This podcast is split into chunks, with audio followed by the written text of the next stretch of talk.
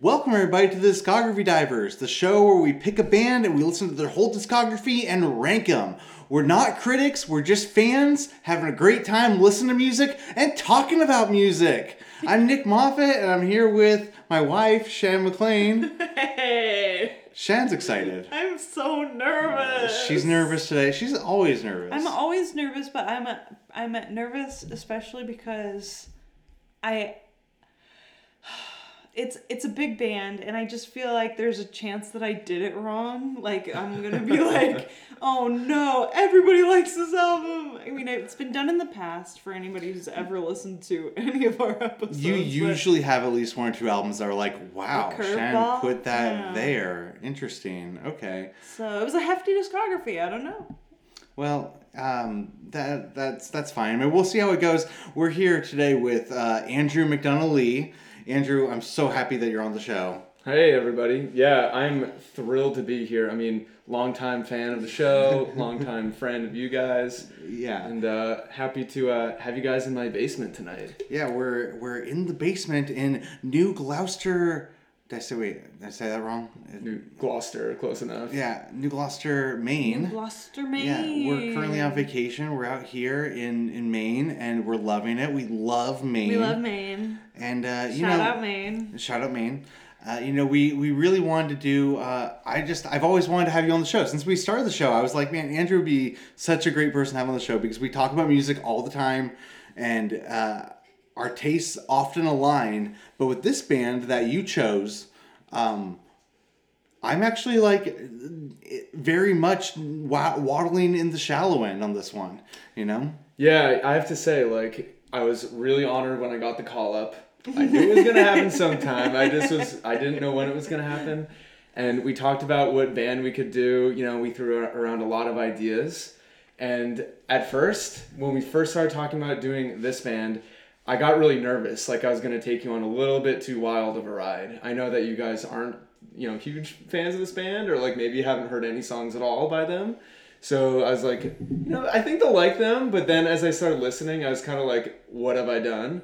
But I think by the end, like, I think we all had a good time, and I feel I mean, like we'll I find feel like you guys could be newborn fans of this band. Is all I'm gonna say. Can, can we say the band on the count of three, like all together though? Sure. Okay, one, two, three. The band is the, Grateful Grateful Dead. Dead. Yeah. The thing is, the fan, the people who are listening to the I show know. know what it is if they clicked on the I know, episode. but isn't but that, Oh, wasn't yeah. that fun though? Yeah. I was fun? worried about spoiling it. um, the, That's like a classic podcast thing to do, right? the, the thing about this band, the Grateful Dead, for me at least, is that they've always been like a daunting like figure in music history. You know, I mean, like I grew up um, with my dad. You know, he was on a few episodes ago for Bob Dylan, and he was very much like a '60s folk guy, or and Beatles, like Beatles, Bob Dylan, those kind of bands were what I grew up on, and I think I don't know if he said it on mic or off mic, but my dad was like.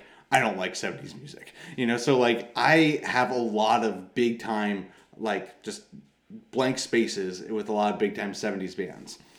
And um and you know, uh Grateful Dead is one of them. I'd I've heard like, you know, a couple of their albums, definitely a bunch of their songs, but to really like sit down and go through them uh, was a very new experience for me. Yeah, I mean, like, I've been listening to the Grateful Dead and I've been a fan of the Grateful Dead since I was like 15 or so. And I still don't even really consider myself a Deadhead. I mean, there are people who are obsessed with the Grateful Dead and people who don't like the Grateful Dead at all, and not many people in between. It's like all or nothing. So it's it's fun to be able to do a deep dive into them. I've never just gone through and dedicated myself to listening to a bunch of their albums at once, let alone all of their albums. Well, and, Um, and also we should say that like it's kind of a weird thing that we're doing here with the Grateful Dead in that like like they're very much a, a live jam band. Like like people who think of, you think of the Grateful Dead, you think of like they're they're Like Deadhead culture is like following them around. following them to around their and live they're shows, and they have like a billion live albums. yeah and they're they're mm-hmm. the jamming on it and like you know I, I feel like oftentimes people dismiss their their studio albums, which is what we focus on on this podcast typically. Yeah, totally. I mean, I pretty much exclusively listen to live Grateful Dead. So for me, it was interesting to like revisit their their recorded stuff because it's a new side of them. and to be honest, if we're just listening to the, the recorded albums, it is the tip of the iceberg. Like it's it's entering a whole new world where if you start really digging into the live stuff, you can go for a very very very long time just endlessly. Um, so anyway, any anybody who's interested in checking out the Grateful Dead because of this episode, I have some uh, some live album recs that I can put maybe at the end. yeah. But uh, just gotta say the albums are just really the tip. It's just the start of the adventure. just a tip. I, I'm definitely going to ask you about those at the end because I am very uh, just you know not a spoiler on our list or anything, but spoiler in that I very much enjoyed this.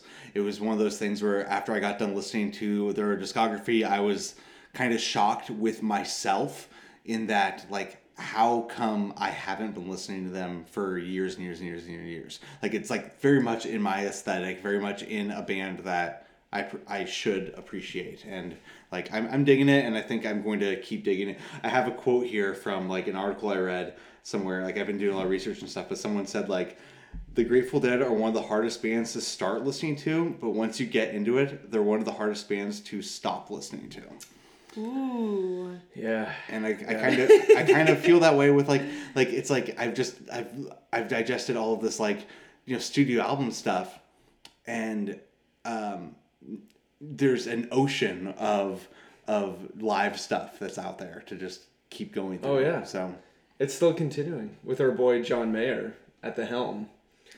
You can go see the Grateful Dead. Well, they're called Dead and Company these days, but it's it's a show that that has not stopped since like you know 1966 or whenever they started. so like which of the original members are in uh Dead and Company? Yeah, good question. So So like Jerry Garcia obviously has passed away. Right. And that was like when Grateful Dead broke up because he he died. And then like Bob Weir is he's in Dead and Company. Yeah, so Bob Weir kind of took over like the leadership role after Jerry passed on. So in Dead and Company, you got Bob Weir, um, you got Billy Kreutzmann, and Mickey Hart, and then you have some other guys like filling in the other instruments, um, including John Mayer on guitar. And there have been a bunch of iterations of like, you know, Grateful Dead follow up bands and side acts and things. But Dead and Company is definitely the the, uh, the premier one these days. That's funny. Yeah, it is really like you cannot was understate or really, like- overstate how weird it is that John Mayer. Yeah, part I was really like, now. wait, what? Yeah. Yeah. like, did I did I hear that right? Are we thinking of the same John Mayer? Yes. yes. And they're like Phil Lesh is still going strong too on his on his own band. You know, they're definitely getting up there in years, but they're still out there like doing live tours and recording, and the community is still very much alive and growing. Nice. Yeah, I mean that's that's really cool. Um, um, real quick, I just want to like just say like the just for those who don't know, um, the Grateful Dead is from like San Francisco area, California. Yeah. Um, they, um, yeah, like I have a, I have a quote here. Like so, they're like they're known for being a jam band, right? Like that's like their but they they're, they're like the OG jam band. Right, but their their music though is very eclectic. Like they go through a lot of different styles of rock. Like it's rock, folk, country, jazz, bluegrass, blues, rock and roll, gospel, reggae, world music, and psychedelia. Like that's that's what the Wikipedia says as like what kind of band are they? Well, here's Right, the let's list. just let's just list every genre. we love Wikipedia genres. It's Yeah. like a it's like a side hobby of ours. Um, but then, like, they're very much known for their live performances where they do instrumental jams, circle back around to crazy stuff, and which is like partly why, like, I don't know. I think a lot of people. I think we are even like I was talking to Joe yesterday, and he was like, "Oh, doing doing the albums." So uh, it's like a, it's like a weird exercise that we're doing here, but like again like i'm very surface level i'm not trying to like piss off any deadheads like i hope that i hope that everyone's like like I, I, I am going to be very novice about this like i'm not standing by my list like at all I- but I think the Deadheads will love you for what you're doing, by the way. Deadheads are very welcoming of new people, but they get pissed off at each other for their opinions on things. So like once you start getting a little deeper and you're like, yeah, I like um 1977 better than 1974. That's when they might come at your throat Oh, a little sure, bit. But yeah. like if you're just like getting into the world, they'll Yeah. welcome you with a big hug Yeah. and Well, I have a I have a quote here from it's like it was from Brooklyn uh, Vegan, and uh, I just think this quote is kind of cool. Like, um, you- it's not it's Sorry, go on. um, the Grateful Dead status as a jam band pioneers is part of why they are so misunderstood. They're often written off as a band with nothing to offer other offer beyond meandering jams, a band that you have to see live or be high, preferably both, to care about.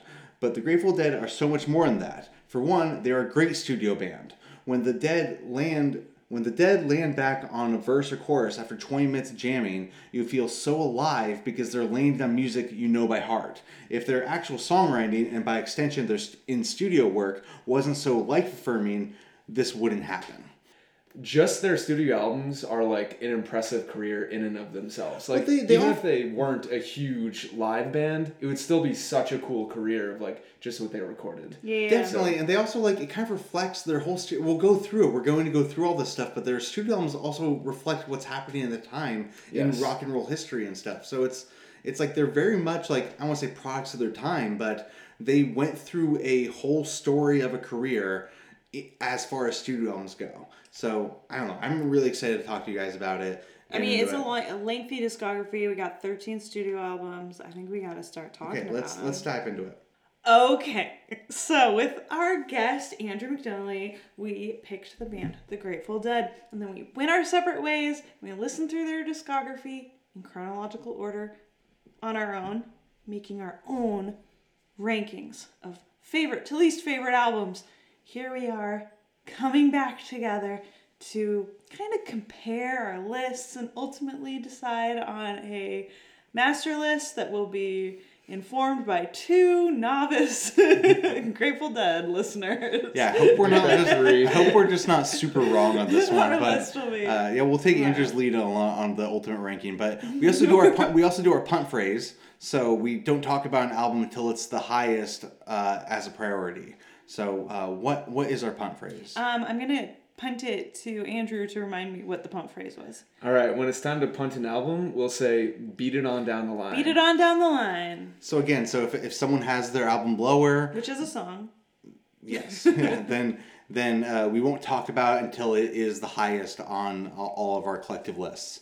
So um, yeah, so again, we have 13 albums to talk about. We're gonna try to run through some of the some of these. So let's just get into it, guys. So Shen, what is your number 13? Okay, guys, I feel nervous, but I'm just gonna go for it. My number 13 album was Blues for Allah. Beat it on down the line. Beat on down the line. Oh no, I already feel so bad. I'm No, so no, no, no, sorry. no. Subjective opinions. Oh my god. All right. Andrew, what is your number 13? Built to last. That's also my number 13. Okay. Guess what, you guys? It's my number 12. Okay, so let's talk about that. So real quick, I'm going to set the table for Built to Last. Built to Last was their 13th album. It was their final album. Came out in 1989. Again, this is a band whose first album came out in 1967. So Those are 22 years. yeah, it's a solid career. This was their final album. Um, it was put out by the producers were John Cutler and Jerry Garcia. According to Wikipedia, the genres were rock and pop rock. Whoa. Yeah, pop rock for Grateful Yes. Dead. Okay. Um, so Built to Last was uh, me and Andrew's number 13. Honestly, it seemed pretty obvious to me. Like, Yeah. Okay, dis. no, I'm not. I'm not trying to diss you, Shannon. Just like maybe I'm dissing the Grateful Dead at the end of their career or something. But like, you know, wh- for me at least, when I go through and listen to the discography, I like drag a few. I, always put song. I make a playlist as we go along. I didn't have any songs to put on from this from this album. Yeah, I think that's the thing. Like, there were other albums that I felt kind of similarly about in general, but they had a couple songs that were like, okay, like I could listen to these other songs more.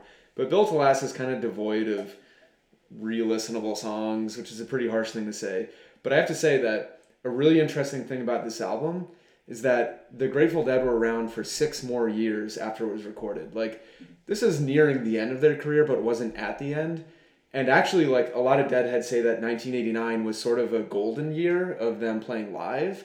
So, yeah, a lot of people don't think this is their best album, or maybe it's their worst album, but it doesn't parallel their live career whatsoever. Like, this is actually sort of the height of Brent Mydland's powers in the Grateful Dead. Like, he had really started to gel towards unfortunately the end of his time with the dead and the end of his life like he was really really gelling with jerry and people were feeling like he was like the like definitive keyboardist member of the grateful dead And he was the keyboardist through the 80s. Like he came on uh, basically in 1979 or something, right? That's right, And he, yeah. um, he, like, so you're saying he gradually became more and more involved, kind of with, the, at least chemistry wise and stuff. And Yeah, the Grateful Dead can really be defined by like which keyboardist was playing at the time, or their eras can be defined that way. And it's like always roughly in 10 year periods. So Brent had been with the Dead for like 10 years and he was really jiving with the whole band. It just seems like their studio output was kind of like, I don't know, had lagged a bit or like they weren't coming out with as much good new material at that point. So Built to Last, I think, suffered from that. yeah, I mean, the production's just so glossy and like, Yeah. I don't know, just clean and it just feels kind of weird. Like, there are definitely a few moments in there where I was like, oh, here's a cool guitar solo. I like this or whatever. But Dude, it's so cheesy sounding. Yeah, there's like some elements of like Christian rock in there a little bit, and I was like, wait, what? What?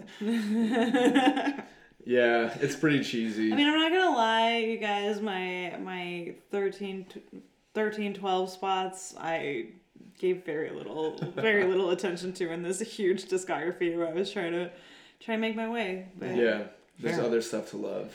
Fair. yeah, until you guys are like my number one blues for all, And, and then I'm gonna be like, you know, running out of the studio. yeah, out of the basement. Well, let- let's keep going. So, uh, uh, what is your number twelve, Andrew? My number 12 was Go to Heaven. Beat it on down the line. Beat Beat it on down the line. Beat it on down the line. All right. Um, my number twelve was Anthem of the Sun. Beat it on down the line. That was my 11, so. Well, well yeah, well, well, yeah. So, Shannon, what is your number? What is your number eleven? My number 11 was in the dark.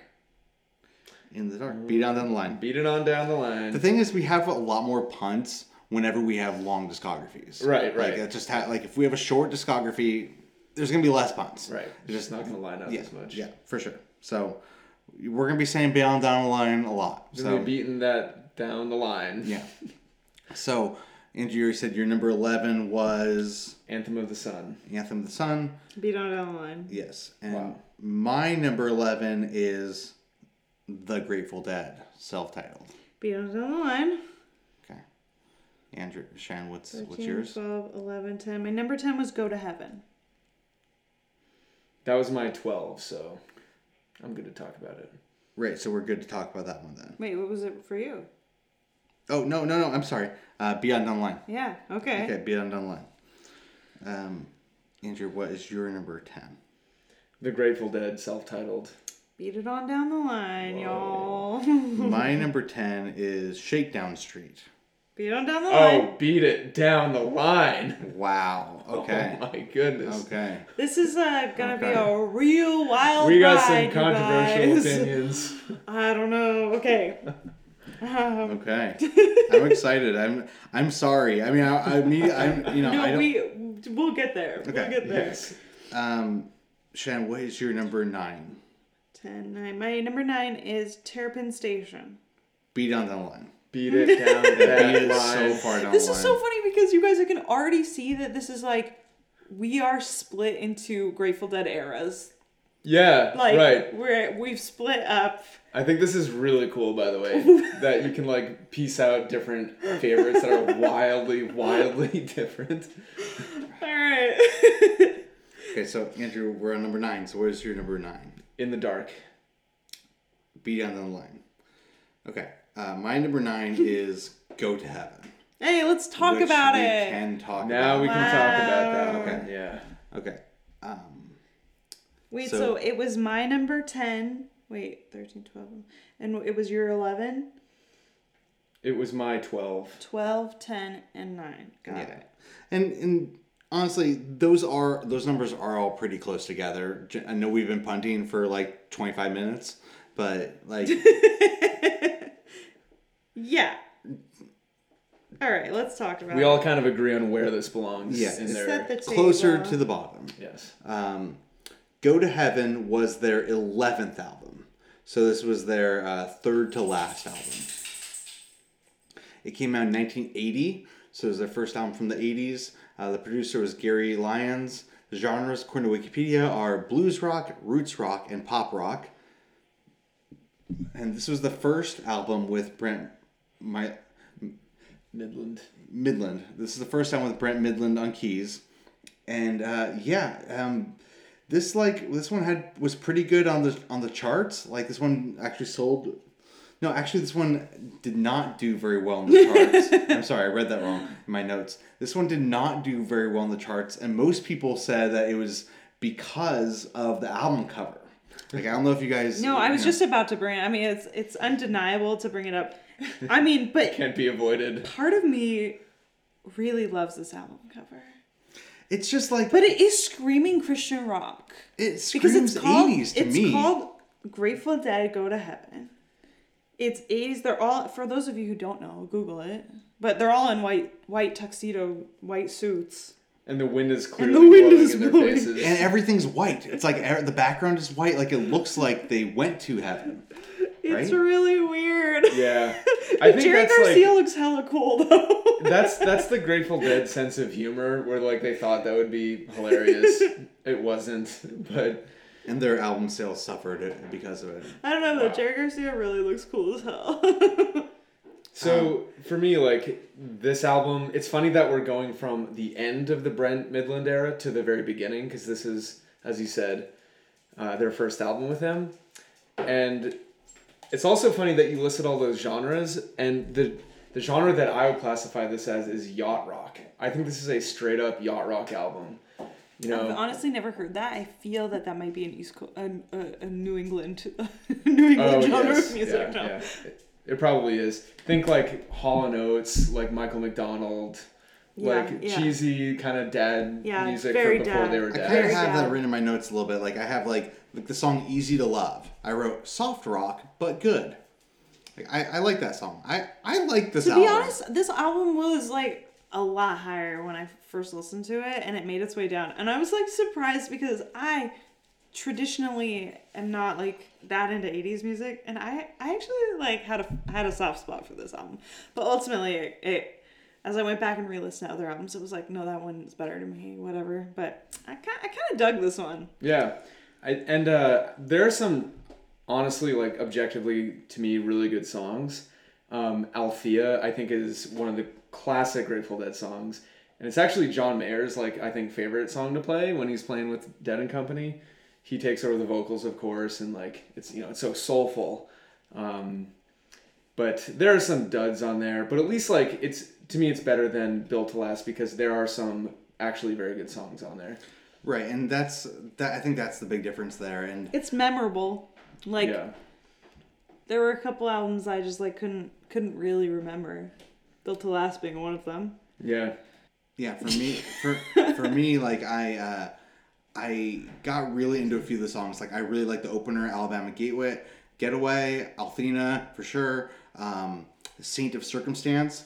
But then, like the more I listen to this album, like I like I, like I said, I put these onto the playlist, and then as I like went back through them, I was like, I couldn't, I couldn't shake that feeling that these songs probably sound a lot better live than they do on this recording.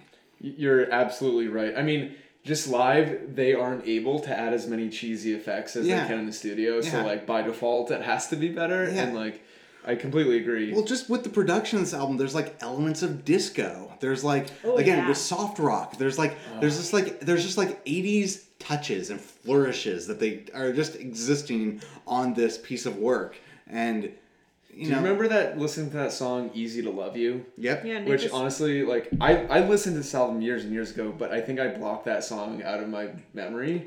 Mm-hmm. That song is painful. To me, like, it was hard for me to get through that song and then go to the next album. It's just like, it's Michael McDonald cheesy yacht rock taken to Sure. the nth degree. Yeah. So.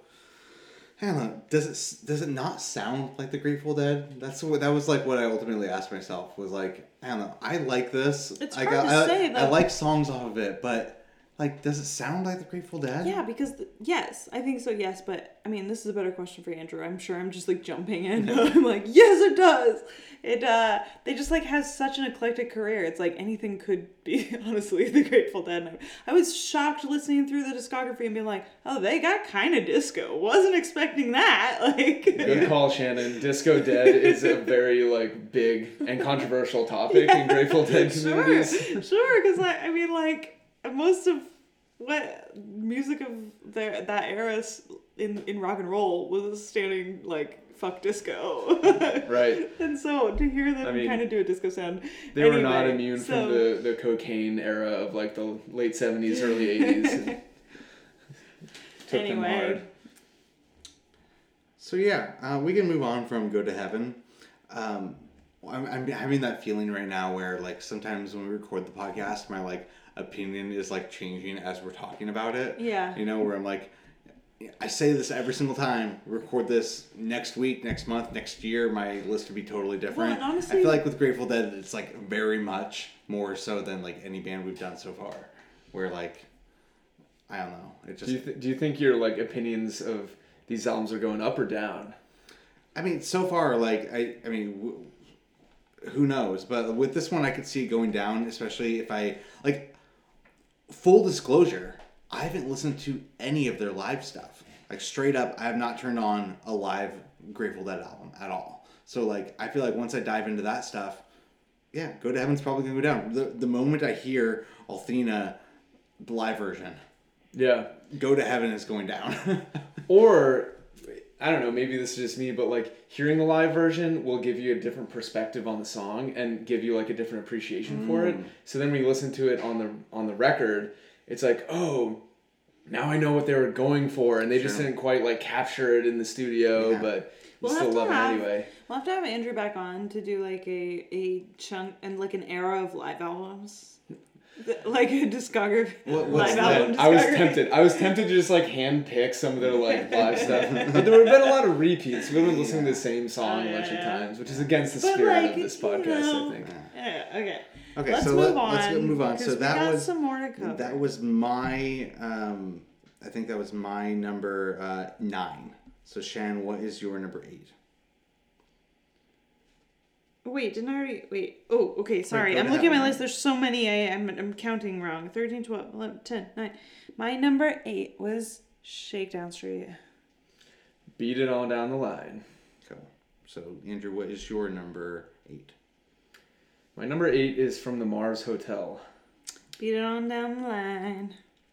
So my number eight is In the Dark, which we can talk about. right? Yes. Yes. So uh, where was it on your list, Shan? Um, for me, it was number 11.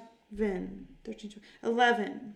And Andrew, yours was around there too. Mine was number nine, so like a little bit more. And it actually, so full disclosure, like before doing, before listening to all these albums, I did an initial ranking. And then after listening to everything, I did a final ranking and I measured like how far up or down each album went. Yeah. This album went up a little bit. Um, I actually enjoyed it more than I thought I would, a little bit. Okay, so we're gonna set the table for In the Dark really quick. So In the Dark came out in 1987. It was their 12th album, so this was their second to last album. So far, we're just talking about the last three albums, basically. Yeah. So Arista put this one out again as as the record label. Jerry Garcia and John Cutler produced it again. Uh, according to Wikipedia, the genres are blues rock, roots rock, and pop rock. So um, this one, I think, is most notable for uh, the opening song, "Touch of Grey." Great Right. song. I agree. Touch of Grey. Is that um, like controversial at all? People generally Think I think think that's at the good- time, I think it's at a the time beloved it song. was. I think song. at the It's a, like a radio was. song. I did not know it was the Grateful Dead. I heard it and was like, oh, okay, yeah, I know this song for sure. This was a huge hit. The song hit number nine on Billboard's Hot 100 list, which is the only song that has that's happened for Grateful Dead. Um, the it was on the mainstream rock charts, you know. So like it, it's a big deal having a band like this in the top 40. Um, but you know, it's uh, it, it's a great song. So I think I think there was some controversy about like how great it was when it first came out. I think people kind of dismissed it. At least that's what I read. Well, it, yeah, it was a big divider between like the old heads, like people who had been with them for you know decades, and suddenly this song and this album brought in an influx of like new Deadheads, um, which you know made some people grumpy, but it was also a really good influx of, of popularity and kind of was like a shot in the arm for their career in a lot of ways. Yeah. Yeah, yeah. So like yeah, I mean like there are people that you can talk to today at you know Grateful Dead shows or cover bands or whatever, and they're like, yeah, like I I got into them in the Touch of Grey era, like, and they identify as gray heads, like they're a specific kind Oh of. Oh my Deadhead. gosh, I love this. Yeah, yeah, and it's sweet, and like Are- the song are, itself. Are, are grayheads proud to be grayheads? I think maybe ironically, at first it was a disparaging name, Yeah. But I'm so cu- I'm so fascinated to hear like what what brand of head you're gonna be like. I'm I don't even know what it would be. I'm a station head. I'm a fish head. I'm a podhead. um, I have a I have a quote here from like I, I, I, don't know, I was reading like a few blogs just about some of these albums and stuff, and I just thought this kind of painted a uh, kind of funny picture um, of the time that this album came out. So, to many in the dark and consequently Touch of Grey was the beginning of the end. It symbolized the time when the spaceship got too big to fly. The band was playing sold out stadiums where tens of thousands of fans, or what may consider to be non fans, were snatching up tickets that were supposedly destined, destined for the hands of quote unquote real fans. Then, to make matters worse, worse, once you get home from getting shut out of a show because the local chapter of Beta Kappa Delta decided to truck up from Buffalo, you see the Touch of Grey music video playing on MTV. But, but that has nothing to do with Black Muddy River, with West LA Fadeaway, or with Throwing Stones, all of which are extremely good songs. I think there's some truth to that, but there's an irony in like they're playing bigger stadiums, but I also can't get a ticket because they're too popular. Well, like they were playing bigger stadiums to like accommodate more fans, and they were like touring more and stuff. So I don't know. Like I- it's a good thing. Like ultimately, I feel like this is like a cold take in like this quote I read or whatever. Like I feel like whoever wrote this must have been is coming from the perspective of a long time Grateful Dead fan, but like it's a very cold take in that like Touch of Grey is a great song, and who cares that they're playing bigger stage stages because. I mean, just because a band gets more popular doesn't mean that they're worse, right? And that's what that's ultimately what they're saying is that like this album is actually really good. Black Muddy Ritter, Ri River is the closing closing song on here. It's great. It's one of their best closing tracks, in my take, in my I love opinion. West LA Fade Away. A lot. I kept turning that one back on.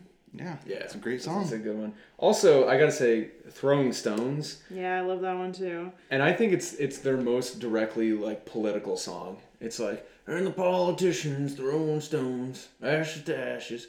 Yeah. So and, and that's Bob Weir getting like you know more political. I think classically the Grateful Dead never dabbled in politics. They never said specifically what they were about, and it meant that they could attract fans from like all over the spectrum. You know, like the hippies and the um, the Hell's Angels and like you know Tucker Tucker Carlson is a Grateful Dead fan, which is What? really strange to me. Yeah, and Ann Coulter is too.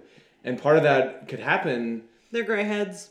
they're gray heads for sure. I mean, they're total noobs. but like, They love go to heaven. it's because like they never outright said like they were against the Vietnam War or anything like that. You know, Yeah, They're yeah. pretty ambiguous. Yeah. Okay. Well, Let's move on. yeah. So uh, that was in the dark. That was my number eight. So Shen, what is your number seven? Okay, my number seven is Wake of the Flood. Beat it on down Beat the it line. on down the line. Oh no, I saw that look. No, no, it's fine. I It's saw just everybody's look. no. I just again, just I had, getting I'm just I'm increasingly having these paranoid. of like. so mad. Yeah, so, uh, Andrew, what is your number seven? Uh, Aoxomoxoa. That's also my number seven. Oh, well, wow. guess We what, you guys? It's my number six. Okay, cool. So we can talk about it right now then. So Cool. I have a hard time saying this name, Okay. Ax- Axamotla. I don't know what the right one is. I think it is. I was like looking at the phonetics on the Wikipedia page. I think you got it. I did, I did read that this is a meaningless palindrome. So Right. palindrome doesn't mean anything. It's just for fun. So that's kind of cool. Trippy, dude. Yeah. Um, this was their third album. So Axomo- yep, Moxa is their third album. It came out in 1969. This is when they're still with Warner Brothers. So Warner Brothers put this out. The producers were The Grateful Dead. Uh, the genres were psychedelic rock, acid rock, and freak folk. Um, one of the interesting things about this album is that it was recorded on a 16 track uh, board. Um, I read that for sure. and a lot of people consider this, like a lot of old time fans, consider this to be the apex of their experimental days. I would agree with that. I mean, by the way, this is such an interesting like leap back in time that we're doing right now. Yeah. Like goodness, talking yeah. about like their last few albums with Brent and going to like they're they're they're, they're this era of the Grateful Dead is called like a proto dead or primal dead some people call it because it's like it is the Grateful Dead but it's the Grateful Dead really figuring themselves out and like sort of forming as a band and, and figuring out their identity. Well, it's, it's pretty interesting too that like I don't know that, that their career is at least from a newbie jumping in right now. It's very much divided into sections. The the first three are booked together. I feel like the last three are booked together. Um, and maybe that's by keyboardists in a way too. It's also by decade. Like the first three were in the '60s, the For- middle bunch were in the '70s, and the last three were in the '80s. For sure, for sure. So you know, it's it's pretty interesting. I I I really liked this album.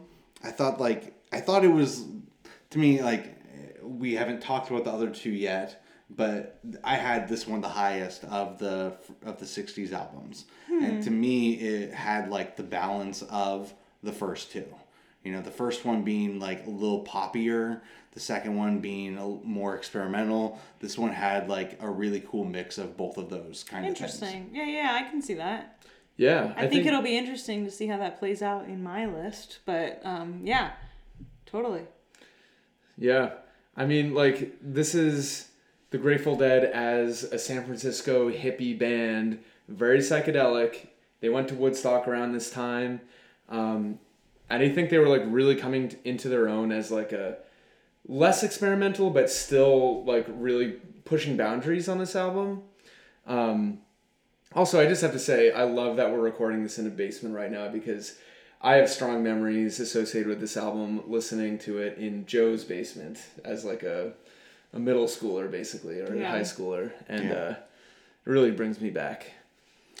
but I was enjoying reading about how they recorded this album twice and got themselves into a lot of debt because they were just like you know all in on the like vision and the experimenting and um, then came out of it and was like, oh, I guess we shouldn't do that again. yeah, they basically refused to rehearse before recording, so they would waste a bunch of time once they got to the So studio. funny. Yeah, from what I, I read, that it wasn't as much with this one, but like the the second one, Anthem of the Sun, was very much that way.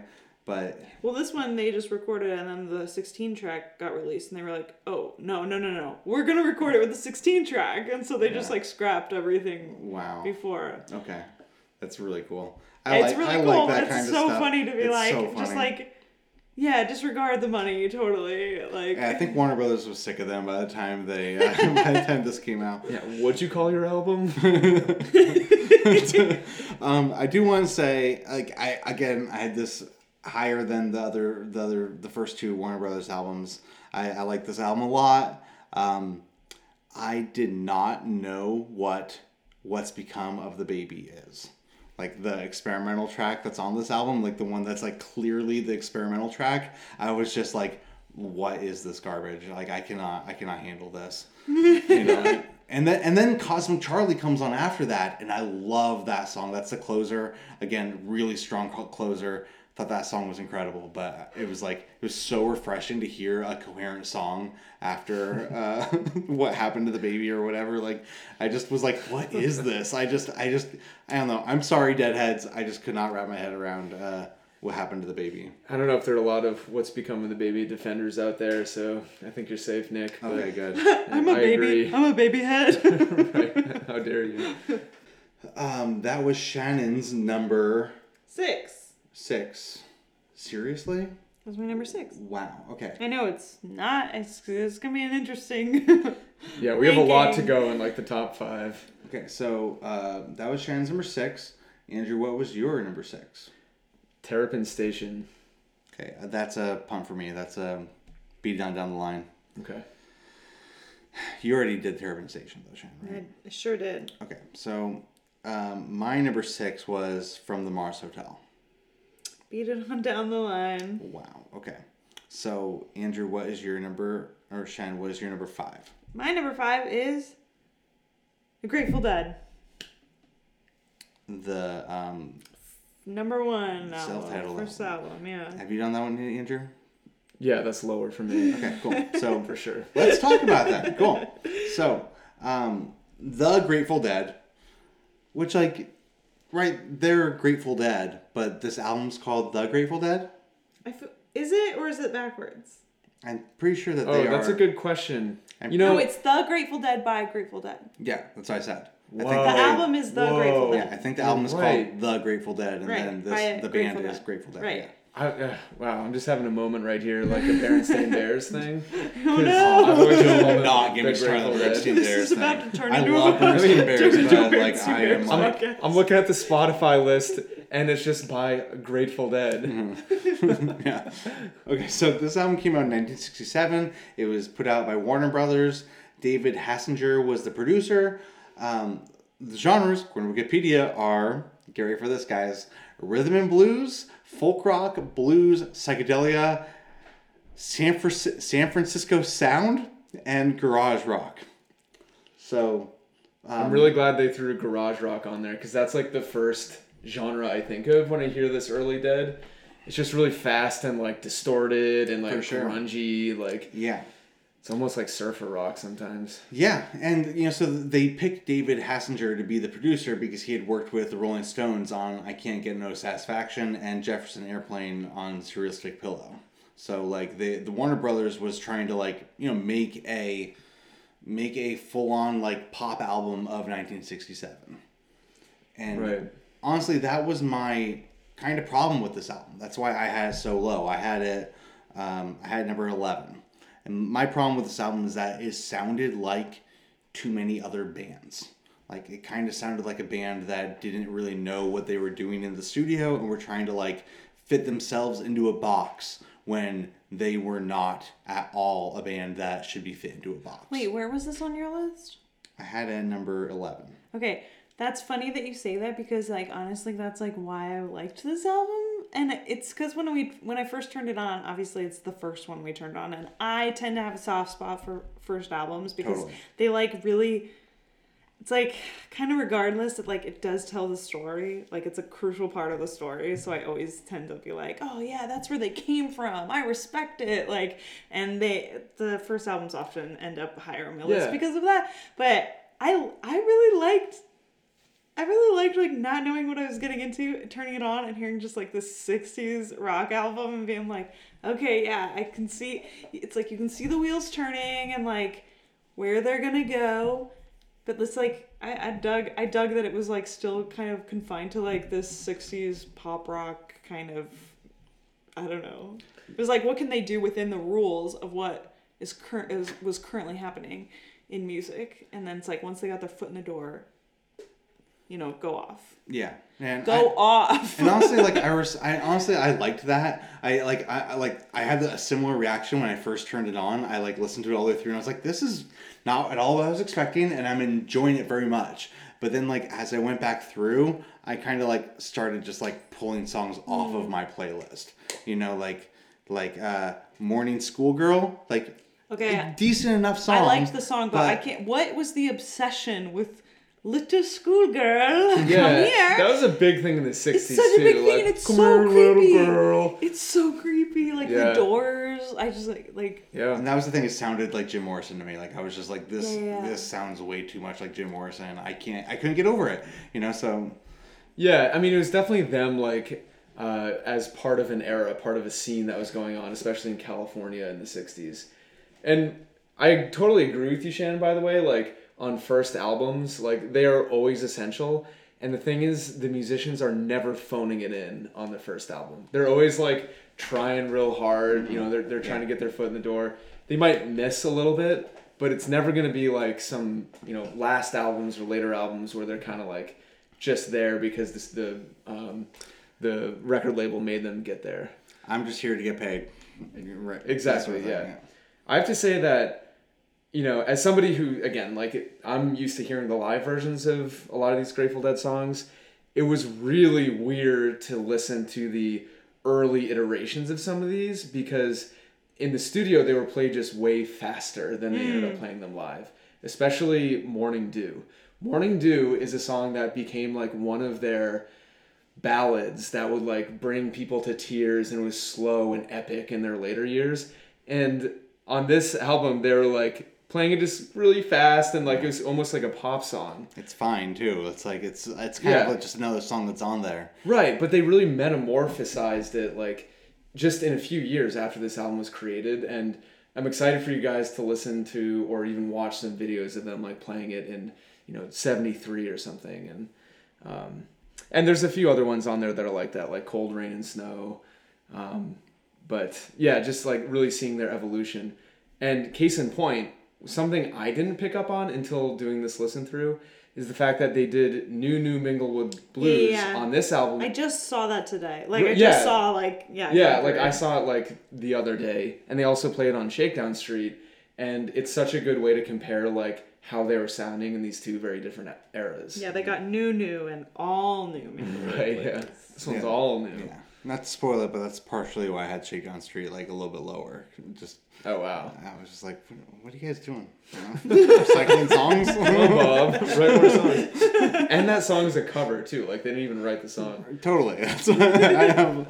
But um, we can get to that. But I don't know. I also was reading a lot about their like the Ken Kesey acid test during this time that they were part of, and like Sorry. to me, there was just like a lot more interesting things happening with the band outside of the music than what was happening on this record.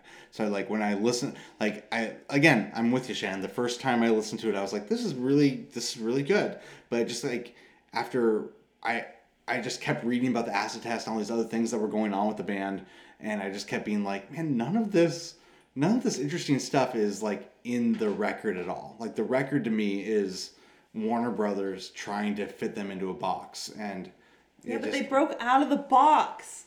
It's cool. So one more thing Cool about story. they do break out of the box. I just don't know if they did it on this album, but No, but it was the start and a crucial part to the arc. I feel yeah, it, I don't. feel I don't it, think feel it, it. like captured that. You know, Firefly. It didn't bottle the Firefly or whatever. Like of what they were about during that time. Yeah. You can watch some videos or, or listen to recordings of them in the late '60s, and like they were really like aggressive and like experimental and great. And I don't think this album really captured that. Mm-hmm. But another sort of funny thing about this is that directly prior to this album and directly to them being the Grateful Dead, they were like a jug band, you know, like, like a Yeah. jug band Right. called Mother McCree's Uptown Jug Champions. Yeah. And so they went from that, like playing like banjos Yeah. and, and jugs, Jugs. to like this crazy garage rock, Yeah. um, which is quite a 180. For sure, for sure. I do think we should move on, Okay, let's keep going. but you know, good album on in my in my view. Yeah, we're getting to the good album era. Of Some of our rankings. So remind me though, that was Shannon's. that was my number five. that was Shannon's number five. So Andrew, what is your number five? Blues for Allah. That's also my number five. Wow. All right, I'm very excited to talk Have- about this, you guys, because You had a lot. That was your number thirteen. it was my number. Okay, so let's talk about that. Wow, so that's that's a huge difference, Shannon. I I'm not know, trying I to make did it feel wrong. I did it wrong. I No, know. no, it's fine. No, It's- no. I want to hear what you're saying. You want like I just want to know why you put it there, but like let's get into it. So Blues for Allah was put out in 1975. It was their eighth album. So this is basically the middle of their career. Um, this is when they uh, had their own record label, so it was put out by the Grateful Dead slash United Artists. The producers were the Grateful Dead. Um, the genres, according to Wikipedia, are jazz rock and progressive rock. So um, up until this point, this was the highest grossing uh, Grateful Dead album. So it, it reached number 12 on the Billboard charts. Um, so that was you know pretty high for them. But and I also thought the recording of this album was like pretty interesting too because it was they decided to take more of like um, a low key approach to recording. I guess they recorded it at um, they recorded at uh, Weir's house, like in his basement or whatever. Like that he like set up a studio there, and they were Shout out just- basement. Yeah, so they were just kind of people were going in and out and stuff. So just kind of recording casually, more casual at his house and stuff. So, um, yeah, I mean, Shen, why did you have this album number thirteen? I don't have a good reason. It was because we listened to 13 albums in a short span of time, and this one didn't particularly stick out to me, and I honestly didn't give it a second once to listen. I think that's okay. And by the way, I even though I ranked it number five, I in my initial ranking I had this at number two, and it went down to number five, which was one of the biggest downgrades I had of albums. Yeah. So Shannon, I, I mean, there were a couple blame songs you. I liked on it and stuff, and, and like, who knows? Like, I might go back and have like a really like different listen through. It was honestly a matter of time for me, and Sure. like, I was like, yep. Nope, that one didn't stick, uh, and I don't have time to go back and explore why. So Sure. it landed at number 13. I'll tell you for me, um, Help on the Way slash Slipknot was my number one opener. Like often we do like warm up questions on here, and like one of the warm up questions is always like, "What is your favorite opening track?" That was my number one opening track. Totally. And like that is such a hype song when a band starts playing that live. And I was about to say the same thing as you, Nick, where Help on the Way Slipknot into Franklin's Tower Yeah. is like I think one of the greatest intros of any record, like not even just Grateful Dead. I'm really but excited to go back and listen It, to it, it just but Shannon, to be fair to you, it just gets weirder from there. Like you might like the next couple tracks, King Solomon's Okay, Marbles. but honestly, can you? This is okay. Go on, go on. but by the end of this album like it's very very experimental where they're like trying genres that the grateful dead should never try like it just kind of goes off the rails I have in my notes like like the instrumental voyage of King Solomon's Marbles is the right kind of weird, but then uh, the music never stops, stopped, and then things get too weird. You know, like things get a little too weird. yeah, I did like that. song, King Solomon's Marbles, for sure. that one's it's I a did good like that song one. yeah i never liked the music never stopped because it seems like just a really cocky song like it's about like a band that's really killing it out on the road and like i think it's a little self-referential Yeah, um, but that's just me yeah. I But- really didn't get into the Blues for Allah song, like the the the title track. Oh, that's man. the the epic one. Like I just was like, uh, I, I don't know. This isn't this isn't doing it for me. That one's got a Sufjan Stevens uh, length name of a song. It's like Blues for Allah, Sandcastles and Glass Camels, blah blah blah, and like a bunch of other words after yeah, that. yeah. But yeah, it's it it gets a little too weird. So Shan, you're not wrong. Um, we just like the top half of it Thank more than you had time to give yourself. I credit really for. appreciate you guys validating me.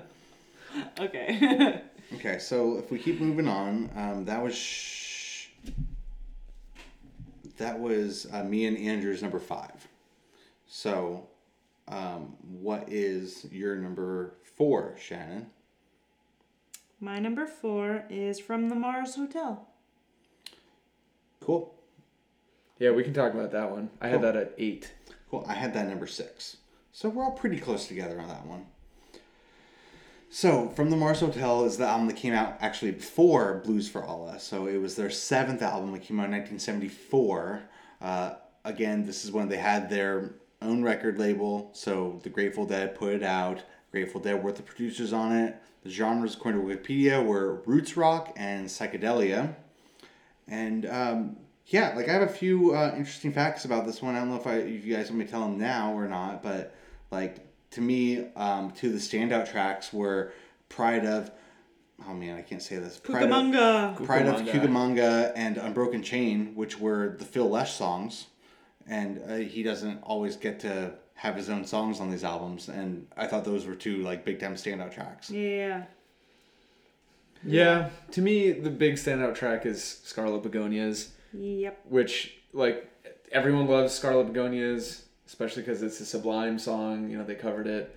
Um, my note for this album was Scarlet Begonias, one of my favorite studio recordings. The rest is meh. Like, I was actually surprised at how little I reacted to this album. I just like didn't dislike it, but didn't latch on to very much, and it actually demoted the most of all of my Grateful Dead albums so from my initial rankings. It went down four places, and I think just because like I expected it to be such a a great album. It was in the middle of the '70s, sort of at the height of their powers, um, and it just like didn't do much for me. Yeah, yeah. I mean, I hear that. Um, I just I, I like the opening track, U.S. Blues. Do they play that one live much? Because I don't know. I thought that was a I solid love opener. I love how that quick song. it, how fast it opened, and how just like bluesy and interactive it was right It was away. this was like a blue bluegrassy album. I kind of Yeah. I just dug that. I dug that sound. It Th- was, yeah, they did play U.S. Blues live. I mean, it wasn't like a, a standard of theirs, but it showed up a bunch in their '70s shows. I also have soft spot for the closer Ship of Fools.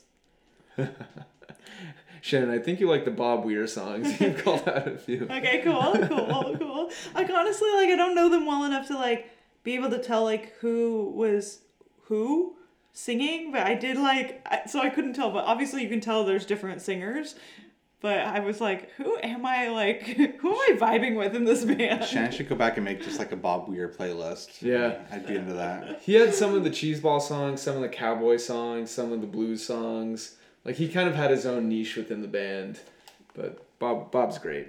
We love Bob. One thing that like I told you guys off mic that I thought was interesting though is that Unbroken Chain was sampled by Animal Collective for their song "What Would I Want Sky."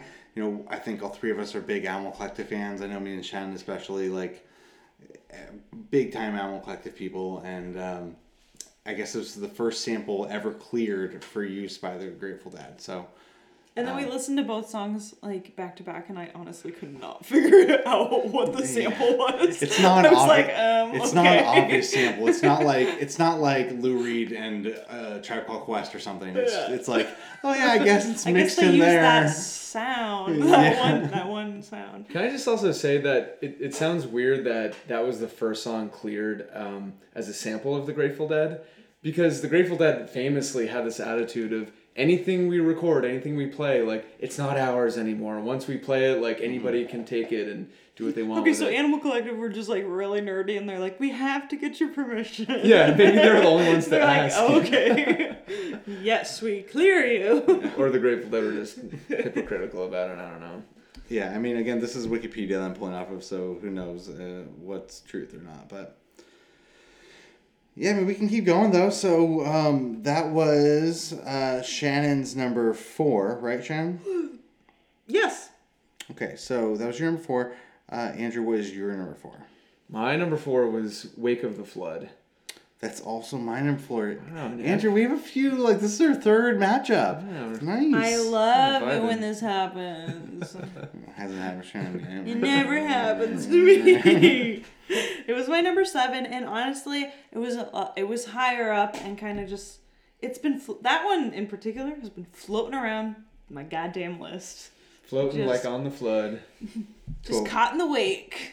I don't know if that's. The Checks out. I don't know how wakes work. Wakeboarding. well, let me set the table for really quick. Um, Wake of the Flood came out. It was their it was their sixth album. It came out in 1973. Uh, they produced it. They put it out. According to Wikipedia, it's jazz rock slash Americana. Um, this is the first album with with Godchauxs on the keys and Keith Godchaux. Gotcha. Can't wait. I'm sorry. This is the Oh, first I'm time. sorry. It, No. It's it's with Keith Godchaux and Donna Godchaux, who are collectively the Godchauxs. Okay. Yeah. sorry, that was but my their note name in is there. but their name is spelled with an X, which could Yeah, sound man. like Gotchogs. Gotchogs. the Godchauxs. And I feel like it should be noted that like at this point in their career, they're coming off of three live albums that were released before this, like Skull and Roses, Europe '72, History of the Grateful Dead Volume One, Bear's Choice, were all released before this one, and like that's that means something, you know, um, just in terms of like fan reaction and growth of the band and stuff. And also, this is the first one that was put out on their record label. And the first without Pigpen. This is the first without Pigpen. Yeah, big departure from the blues That that, is huge, Pigpen yeah. brought. Pigpen was the keyboardist. um, at the beginning of the Grateful Dead's career, and he was a big blues guy. He famously said something like, uh, "What are these hippies doing with my blues band?" As they kind of migrated away from you know the, the roots blues sound. I love actually that great that um, Wikipedia said that one of the genres for this album was jazz rock because one of my first reactions to this album, this is really weird, but is that it sounded kind of like Steely Danny a little bit, Sure. like that really like intentional studio recording where like everything is just right, um, and there's sax solos in it, which I was a little bit surprised by. Um, and it was coming off chronologically. It was coming off of some very big folk focused albums, folk and country and blues. So this is really like, oh, they are like digging into the studio and their guitars and you know keys and and sax. So like much more jazz sound than than previous albums. so much blues for sure. Like it's very much a blues album. Um, I picked up, yeah. I mean, Row Jimmy, "Let Me Sing Your Blues Away." Like, Yeah. very very bluesy. Um, I I thought the the weather report, the long closer, was pretty amazing. Yeah, that, that one is pretty epic. Yeah. Very epic. Um, I don't know. I, I, I do this on the podcast often. I, I, I seasonalize records quite a bit. And I had this one as a summer album, but like a late summer album when like fall is on its way and you're kind of getting Ooh, I sad. love that. You're kind of getting that, sad yeah. that like summer's ending. And um, yeah, yeah, that's how I felt about this one. Yeah. We haven't talked about their artwork hardly at all, which could be its own thing, but um, I, I don't know. Just a sidebar of like, what's your guys' favorite favorite album cover? This one's up there for me with this guy coming over the rocks. Just Oh, I thought he. I, I always thought he was like harvesting wheat oh, maybe it's just harvesting wheat, but I isn't that the ocean in the background? I don't know. Yeah. he looks creepy as shit. it's definitely an outlier of their album covers. Like it's not trippy, like a lot of their other ones are. It's just this dude harvesting wheat by the ocean. strange. Okay, anyway, they're they're very weird, very weird album covers. Yes, you should see the live ones too. Oh, actually, the only so, you know, when I learned how to use like my parents' record player, I would just go through their albums and I recognized one of the live albums with like the weird clown artwork. Oh yeah, lots of clowns, lots of skeletons, Lots of clown skeletons. and other ones that just look like uh, Windows XP screensavers. Like not a lot of effort put into those. But Yeah, that's like my that's my um pre Grateful Dead experience. So this was being like, huh, this seems weird. I don't know if I'm gonna put that on. yeah, I think I like the Terrapin Station cover with, but it's pretty simple. I just like the, I just like turtles like dancing on the porch. yeah, But on the oh, I'm station. I'm big on this uh on the Shakedown Street, which is like looks like R. Crumb, and I don't know if it is, but it looks like it. So one more thing about Wake of the Flood, if we're if we were talking about these albums chronologically, Wake of the Flood, I think for me would be the first album that like actually like grooves really well, like especially Eyes of the World, where it's mm-hmm. just like it settles into a pocket so nicely and really defined a sound that they had for a long time after that. Where before their albums were either like you know very fast paced psychedelia or folk rock right. um, Wake of the Flood was like we are just gonna like groove, you know. Yeah. Um, That's so funny. The the only notes I have for this album was very solid album, Eyes of the World. So everything you just said was, Yeah. was how I feel about this. I think it's one of their best songs. And yeah, that's interesting that you're saying that at this point too, because it's like, again, like this band is known for being live and jamming, and like, like six, seven albums in. What what when I what did I say? This is their seventh album. Uh, this is their sixth album. Six albums in, they're like capturing like a groove, you know, where I actually have a theory as to why, and I could be totally off base with this.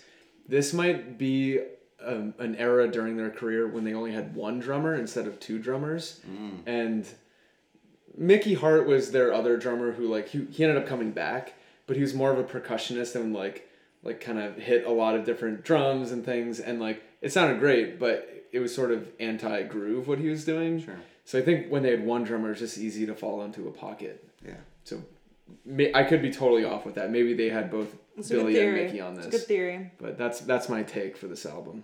I wonder. I wondered if it was partly due to them having their own record label and having like for the first mm. time like not really answering to anybody. yeah, yeah. But Yeah, having the time to, you know, do what they wanted on this album. but yeah, we can keep going though. Um, that was um, "Wake at the Flood," which was me and Andrew's number four. Shan, what was your number three? All right. It's happening, you guys. My number three was American Beauty. That was also my number three. Okay, I'm gonna have to beat that down the line. Cool, cool, cool. Um, Andrew, what was your number three? so my number three was Working Man's Dead. Beat it on down the line. Beat it on down the line. My number three was American Beauty. Uh, Shan, what was your number two? Working Man's Dead. Great. Beat it on down the line. Nice. Interesting. Nice. yeah, that's weird. Um, that you see that now. So, um, Andrew, what was your number two? So my number two, big surprise for me, was Shakedown Street. Okay, Very cool. cool. Let's talk about it. Very Shakedown cool. Street.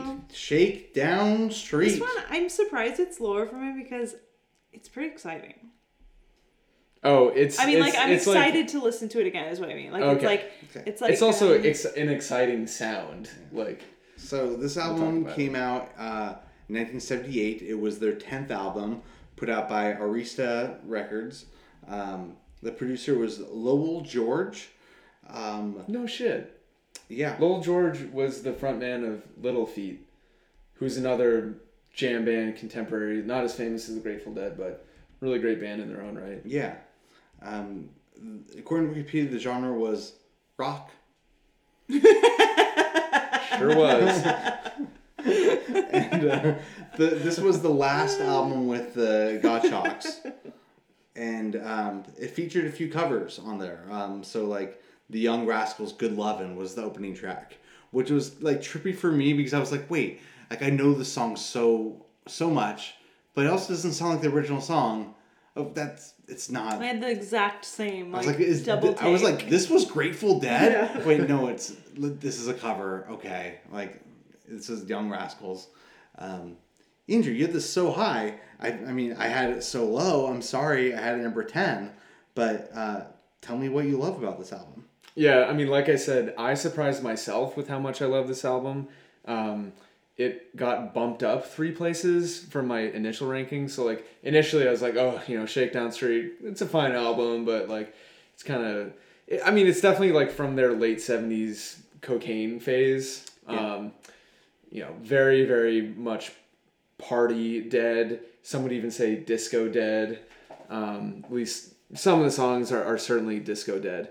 And their live sound at the time was like upbeat to the point where it was almost a fault. Like they were taking some classic ballads and just playing them wicked fast. Yeah. Um, and they were really, you know, tight at this point in their career. But I think I just, I, what, what, what surprised me about this album was how, like, how much swagger it had. Like, and it, it had a mix of that swagger that was like, oh yeah, like, I want to listen to that again. I want to listen to that while I'm driving or like while I'm having people over, while I'm cooking, like so many things. I could like, just like kind of like dance while, while doing lots of different kinds of things. But it also had some experimental aspects to it. Like certainly Fire on the Mountain is a song that while it does groove very hard, um, it's like it's got a really unique sound. Like it doesn't fall into the same types of genres as, you know, the Good Lovin' or the New Minglewood Blues or like, you know, the more rock heavy tracks. So I thought I thought there was like a bunch of songs that stretch the boundaries on this album to the point where I was like, I can't believe this is Shakedown Street. Like I've heard this album so many times, but I think just listening to it in relation to other albums of the Grateful Dead, I was just shocked at how much I, I resonated with this. That's really cool. And I, I honestly feel like this one could and would go up in my rankings. Like it really like it started out higher and then it went lower Um, mostly because I got just something stuck in my head, and uh, I'll tell you what that is. Um, it's like the cocaine party thing. You know, the like like to me, the, my first listen, I was like, hell yeah, this is a summer album. This is purely like an awesome summer like hangout album. Like I can totally get behind this.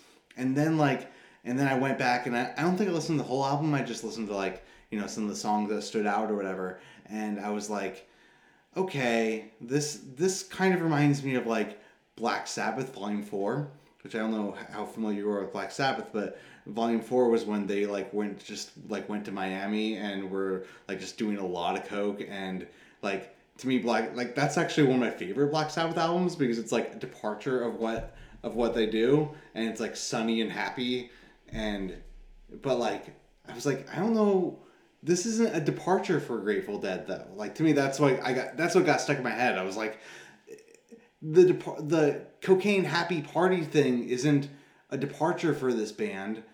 It's just like a crutch or something. And so I just kind of got stuck in my head that like I don't know. I just don't know if this is vibing with me for their whole discography. I guess. So I just kind of made the decision to put it lower. But like, I could see it being a lot higher. I think I was just kind of stuck on something or other. Yeah, I mean, I, I, I totally see what you're saying. And to be honest, if I were to do this whole discography again, I might like cool down on Shakedown Street a little bit. No, heat it up. Heat it up, That's a good one. Heat I'm down happy- It's a hot Shakedown. album. I'm just really happy you have it higher because like there something something about this album like really stood out to me. Especially my like frantic re-listenings and like trying to figure out what the heck was gonna my list was gonna be like. Um so I'm happy I'm happy to see that it's because you know I get in my head make my own list. I'm like, oh no, is this one that people like or don't like or like am I do I like it? I don't know. And so it's it's like refreshing to me to see it so high on your list. It was mid mid card on my list. I split the difference between you two. Yeah, just the the poppy beach sound is what I wrote on my notes. You know, and so like I just feel like I could go either way on that sort of thing. I like I love poppy beach sounds, but also like again, I'm a novice. I just feel like I could I could definitely get into this album. Just I think I got a little stuck on it. I think uh, we keep coming back to like what would the Deadheads think, but I think the Deadheads would probably agree with you guys more than me on this. Well, maybe they need to go back and listen to Shakedown Street and realize how great it is. That's right. Um, cool. So yeah, we can keep going though. Um, okay, so my number two is Terrapin Station. Let's talk about it, right? Let's so, talk. yeah, let's Where talk about was it on your list, Andrew? Number six, which Okay, and it was almost nine like for embarrassed me. about. It was high or low to be embarrassed about. That was so low. Yeah. Uh, Okay, so my number two, Terrapin Station, came out in 1977. It was their ninth album. So this was produced by Keith Olsen, um, which is notable because uh, he's like the Fleetwood, he's Fleetwood Mac's longtime producer. So like this was, from what I understand, this was their, this was their first album on Arista Records. So like, the Grateful Dead um, having their own label thing fell apart. Like they don't have their own label anymore. They're back on, you know, a major label, and the the label wanted them to like be more of a mainstream band, I guess. Like they wanted them to like the reel them in, I guess.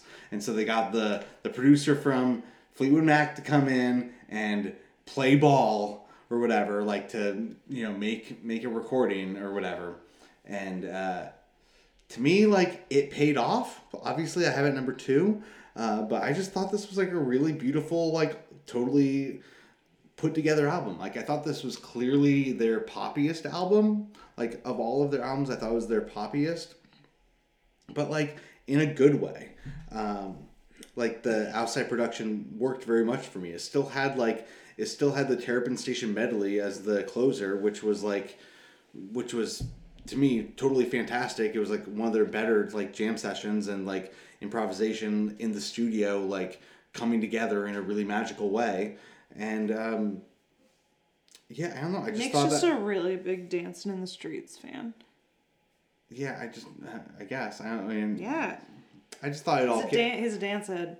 I just thought it came together uh, in a really great way. I thought a lot yeah. of things really came together in a special way for this one. Can I just? This is such a weird hot take, and I came up with this today, like when I was doing my final notes.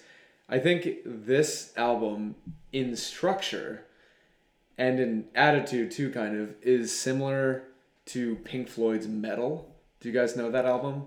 Yeah. where it's like a bunch of good songs but like relatively shorter songs and then the final track and maybe this is the entire second side of the the vinyl album is just one long song right it's like a, a 20 minute ish or however long it is like epic multi-part um, like opera um, where pink floyd had echoes grateful dead had the song terrapin station um, and so I, I felt it it fit a similar role and it, it fits a similar role for me in my like in my relationship to this album where I'll come back to that one long song a lot of times. Like I'll put it on when I'm like I got a really long drive to go or like I just need to like get through something and go through all those parts together. And then I'll, I'll always like neglect the other songs and be like, "Oh yeah, I forgot how good Estimated Profit is." Or Oh, like I loved that song. That really was like That's a a great standout song, song, yeah. to me in their discography. That's like the the fearless if, if we're talking about Meddle, you know what I mean, or Yeah. like Seamus or something. So like I just had that reaction when I was thinking about that album today, where it's it's a similar approach to the way an album can be structured, and I also I think that's hilarious that they're they're um, the the label had basically said to the producer like I need a commercial record out of these guys like, and actually what the I can't remember his name but the the producer did was he physically nailed them he nailed the band into the recording studio like What? with planks and nails What? because he just needed them to like practice and record until they came out with something that sounded good Wow. and not like let their friends in and out Yeah. yeah. um, and I have to say that this came out in 77, and a lot of people think 77 was the Grateful Dead's best live It's, year. Oh, interesting. It's a great year for music in general. Oh, yeah. I mean, don't even get me started. but, like, they were extremely good live. Like, a lot of their most famous shows of all time happened in the year 77. And people think it's because they had to practice so much for this album. Mm, like they're technically their Yeah, their technical right. skills. and they were- never practiced Yeah, for yeah. anything else. That's funny. Right. Cool. Shannon, where did you have Terrapin Station? I had it at number nine. Okay, okay. Yeah, it. Yeah, y'all. This was a journey of trying to trying to piece this one together. Yeah. I don't know. Yeah. Well, so um, yeah, let's just keep going then. Let's tr- keep trucking through this. Trucking. Um, that was my number two. So Shannon, what was your number one? All right, I feel really, really weird saying this, you guys, but my number one was Anthem of the Sun, Cool. which you guys, you guys We outed way earlier. It was both me and Andrew's number twelve. I think. Let's? Like, come we- clean. yeah. It was my 11, Okay. but still. Um, so that feels insane. Uh, I don't know. Yeah. I I like that you talk liked about it. it. Yeah, let's talk about. I mean, let me set the table for Anthem of the Sun really quick. Wow. I don't know Um, if I like. I don't know what I'm feeling right now. Like, am I feeling embarrassed or um, confused?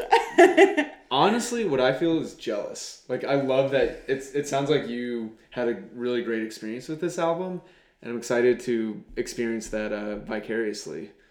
Yeah, I'm. Uh, I'm curious more. More so. It was just yeah. It was something that I didn't connect with. Um, but yeah, let's let's like uh, let's talk about. Let me set the table for it. So, Anthem of the Sun was their second album. It came out in 1968. It's put out by Warner Brothers. So the producers were Grateful Dead and David Hassinger. And you know, I always say the producers as if it means something, and oftentimes it doesn't mean too much. At least from like a conversational piece. But in this case, it kind of does because David Hassinger also produced the their first album as like the the solo. He was the solo. He was the only producer on it. Like the Grateful Dead's not a credited producer on the first album. And like I said, when we talked about the first album, it was like Warner Brothers was trying to like fit them into a box. And I felt like so in the second album, Grateful Dead and David Hassinger produced this one together. He got frustrated and he quit halfway through the project um, because they were not at all like prepared in the studio. They were not like they just wasted according to him they like wasted a lot of time just like jamming and doing drugs and like he grew he grew he got very fed up and he like screamed at them before he left like it was very much like a like he was not happy like leaving uh leaving the way the way he did. I keep thinking about to say David Hasselhoff. so I picture David Hasselhoff being like, guys, get it together. with his shirt off and in German. Hasselhoff. but like, okay, again, like the genre on Wikipedia though is acid rock. And I feel like, Yeah. yeah, this is the most acid rock album I might have ever heard. Yeah. Yeah. I have to say, Shannon, there's a very specific reason I like that you liked this album so much, and here it is. When I was listening to this, you know, it was the second album, and I started getting into it, and those weird experimental sounds started coming out of my speaker. I had this thought of like, what did I get Nick and Shannon into? Like, they're going to hate this. That's so funny. I mean, I mean, it's not for everybody, you know?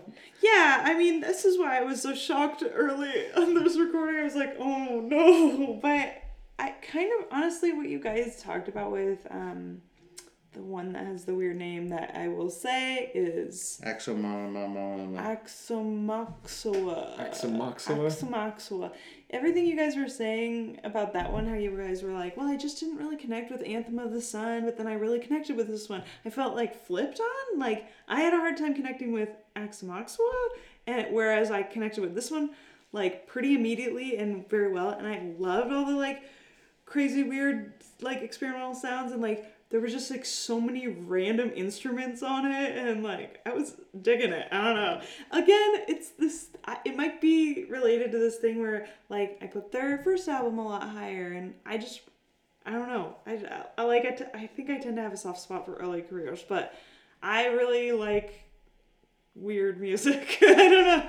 No, i I didn't like even think it was that too. weird. I was just like oh yeah this is a good one everybody's gonna be into this right yeah, for me it was like like I like psychedelic music a lot, honestly. Like and I think that was what kind of like why it's lower, especially like pretty low for me, is that like it was like why am I not into this? Well, I'll I'll tell you another thing is it was lower on my list, and then when I was reading the Wikipedia page for it, I got like really psyched on it, and like had to go back through and listen to the like the other versions of it, like the like I I had downloaded all the 2018 remastered versions on my phone to listen to, um, and when I was reading this one, it you know the Wikipedia page just talks about assembled through a collage-like editing approach, blah blah blah, um, in which disparate studio and live performance tapes were spliced together to create new hybrid recordings. Got really Oh, excited about that, That's right? so interesting. And then the band also supplemented their performances with instruments such as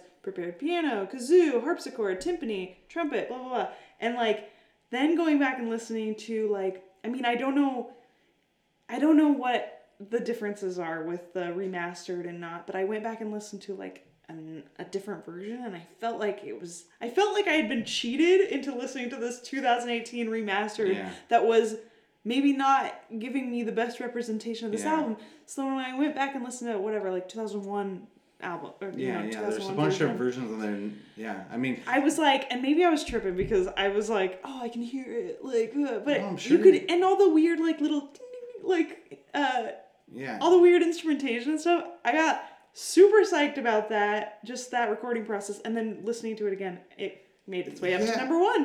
Here That's we are. awesome. Shannon, that makes me so happy. Even though I rank this album pretty low, and I'll explain why in a moment, I think that you're actually proving yourself very well to the Deadheads. I think they'll love you for Solid. this. And I'll tell you why.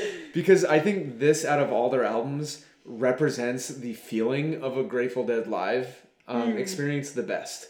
Because it's experimental. You don't know what's gonna happen Yeah. some some things sound kind of weird and then like eventually evolve into a, a, a working melody but it's sort of all over the place and like Yeah. there's something very exciting and chaotic and It's, wild it's about like that avant-garde, like, yeah yeah. and even though like on stage they wouldn't have all those instruments it's a similar type of journey that the music goes on and i love that you like resonated with that. Like like you, you got excited about it. And then For when I went to Maxwell, I was like, this is kind of boring. Yeah, it's kind of like back to vanilla. But for me, like because it's so similar to their live sound, the whole time I was just Oh, thinking, yeah, why yeah. don't I just listen to a live album? Like Sure. the live album is similar to this, but like to me, just a little better, or like a little more fun to Yeah, like yeah. dance around to the live albums. Um, so no, I I love that you had that reaction and that you went and listened to the different versions of the album. You guys, I'm so relieved because I pa- I panicked when you guys were like number twelve. I was like, oh no, what am I gonna say?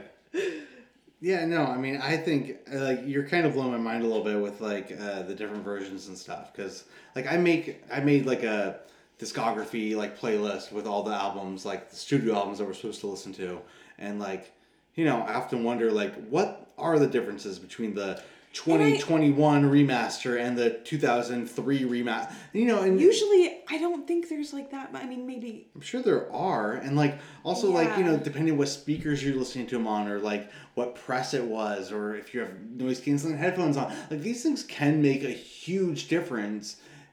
And um, you know, again, like I I do like psychedelic music a lot. Like I mean, you know, the Flaming Lips, the Terror, like like that one's pretty freaking weird, and I'm yeah, some yeah. of my favorite I think the difference though is that it's like, it's like um, it's like psychedelia, but it has more like of like avant-garde jazz kind of feel where it's like, where is this going? okay, okay, here we are. or like, I don't know, but I um, I don't know, really liked it. I'm glad you liked it so much. It's pretty cool that you had it it so made high. me. It just made me so. It made me so excited and like. To, to know that there were like different versions that were actually very different Mm-hmm. instead of like okay this one got remastered again re-released or whatever and it was like oh i'm really like scratching the surface on, on what's going on with their career like their musicianship and just like what they were bringing to the table in the you know in their early i mean throughout their career sure but like in these early days with pushing you know progress progressive um, music and that's what i got to say about that Okay, we're doing a sequel episode where we just listen to live versions, and Shannon's gonna go wild. who's who's next So, An- Andrew, what was your number one? okay, my number one was American Beauty. It feels like it was meant to be. I'm glad that one of us had American Beauty as their number one. It feels like it, it I'm had so to be. happy because I was also kind of nervous that it was like, because it was my number three, which I felt like was pretty high. My default was American Beauty the first time around, and then I kind of moved it down just because I had happened to be listening to other songs more. Yeah. But it feels, it does feel like American Beauty is their like kind of definitive album in a lot of ways. Yeah, it's funny. Like in my initial list before doing this whole listen through, I had American Beauty at the top, and my first thought was, I can't wait to see what album I'm gonna like better than American Beauty, and then just it stayed at the top. Right. Yeah. It stayed and stayed, and I just can't get away from how much this album like means to me. I mean, a lot of my memories are associated to it, Yeah. so I I just can't get away from that. And just lyrically, I think it's the best album. It, it might be my favorite lyrical album of any band, really. And the credit there goes to Robert Hunter, which we should really be talking about Robert Hunter as really a member of the band. He he wrote almost all of the uh, the songs that Jerry sang, um, and some of the songs that that Bob sang as well. But he was a poet. He I think encapsulated so many different like characters and the spirit of of America so well, and and that's why American Beauty has the perfect name for what it is. Um, and to me, this album just takes me on a journey and it, it it's almost perfect. Almost perfect. If it didn't end with truckin', it would be perfect. but it just ends on this like goofy fun song. but anyway, I just love it so no, much. it was it was it's such a solid album. Like, honest, honestly, like, usually it's very clear to me when I look over the playlist that I made, like what's number one. And this one, I was like every song, just like, oh yep, add that to the playlist, add that to the playlist. So it is like funny that it's not my number one, but it's like such a solid album. Yeah. Yeah, I feel like the lyric stuff is probably what like I didn't have time to totally like dig into You know, like I very much recognize like how great the songwriting was, and it was just like, man, these. It just feels like there's great song after great song, but you know, again, I just being at such a surface level novice of this band, I didn't give myself enough time to really give the story of albums like this totally a chance.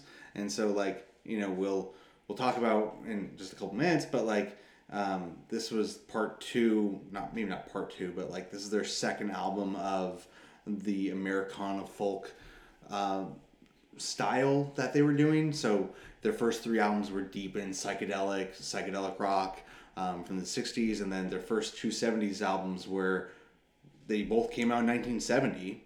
Which is crazy. Yeah, it's kind of crazy to have two albums the same year, and both of them were like folk rock or uh, country rock and um, roots rock, I guess. And It's not that crazy because they're like kind of in the same genre, but Yeah, it's But crazy it- to put. It's, they're it's both crazy that they're such high quality. Right, they're all really good right, songs. You know, they're just really, really, really solid songs. So yeah, I mean, I had I I definitely could have had American Beauty number one. I could have had it. I had number three just because. I don't know. I just kind of wanted to give Terrapin Space Station some love, and I wanted to split up the two folk ones a little bit, you know. But uh, it was the first album I heard, like you know, years ago. I heard American Beauty, and it was, you know, it was like, yeah, yeah, this is seventies seventies rock. It's great. Um, one thing that I read was that they this was uh, them coming to terms about what it means to be an American band in a lot of ways, like at least lyrically and stuff on this album. Interesting. I wonder if they were sort of like uh, resisting a little bit before that. Like they were trying to be more subversive, and in this album they they embraced like, oh, we are American and that's imperfect and all these things, but we're gonna we're gonna lean on that. We're gonna more. keep trucking. We're gonna just keep trucking on. Well, we talked about this off mic a little bit, and how how Grateful Dead is one of the um, first like huge American rock bands. In that, like you know, in the '60s, it was the Beatles, the the Kinks, the Rolling Stones, The or whatever. British Invasion. Yeah, Led Zeppelin's. Like there are a lot of British bands, but Grateful Dead was one of the first um, true gigantic. Um, American, American- rock bands. American yeah, rock bands. Exactly. Yeah. I mean, there's like the Beach Boys and other acts that were, yeah, this is debatable, but I would American call those pop- pop. pop Those are more definitely than They rock were- pop bands. yeah, Yeah, pop. right. Pop realm. Yeah, and so the the Grateful Dead really sort of shouldered this identity as um, a a dirty, uh, you know, for better or for worse, American band that like, and I think that's really well exemplified by the fact that if you go to Europe, like nobody knows what the hell you're talking about if you talk about the Grateful Dead. Sure. You know, they really are like not a culturally exported band, even though the United States sends uh, our media all over the place. Um, yeah, and I think this album exemplifies that very, very well. It is an Americana style through and through. It's folk, it's country, it's blues, it's it's rock, you know, it's acoustic, it's everything bundled in and just really well executed. I mean, didn't you guys think it was weird though when in the middle of it he just started singing about that plastic bag that was floating in the wind? Um, you know, and how that I, was the most I beautiful thing you've ever seen. unfortunately seen. like could Um, not could not break my mind from the movie American Beauty, and I'm sad to be referencing it right now. Uh, even when I just like Googled American Beauty to get like to the Wikipedia page, I was like, ah, Oh man, Kevin Spacey. You know, I didn't want to think about him. Just made me want to get a camcorder out and start going out in my yard. I mean, it was the most beautiful thing I'd ever seen, but um, just kidding. So, um, no, great album, great, great, great classic album. My number one was uh, Wait, did we do your number two? Did Yeah. we get to your number two? yeah. Yeah, My number two was Terrapin Terrapin Station. Station. Oh God, sorry, I panicked. Whew. My number two was my number one was um, Working Man's Dead.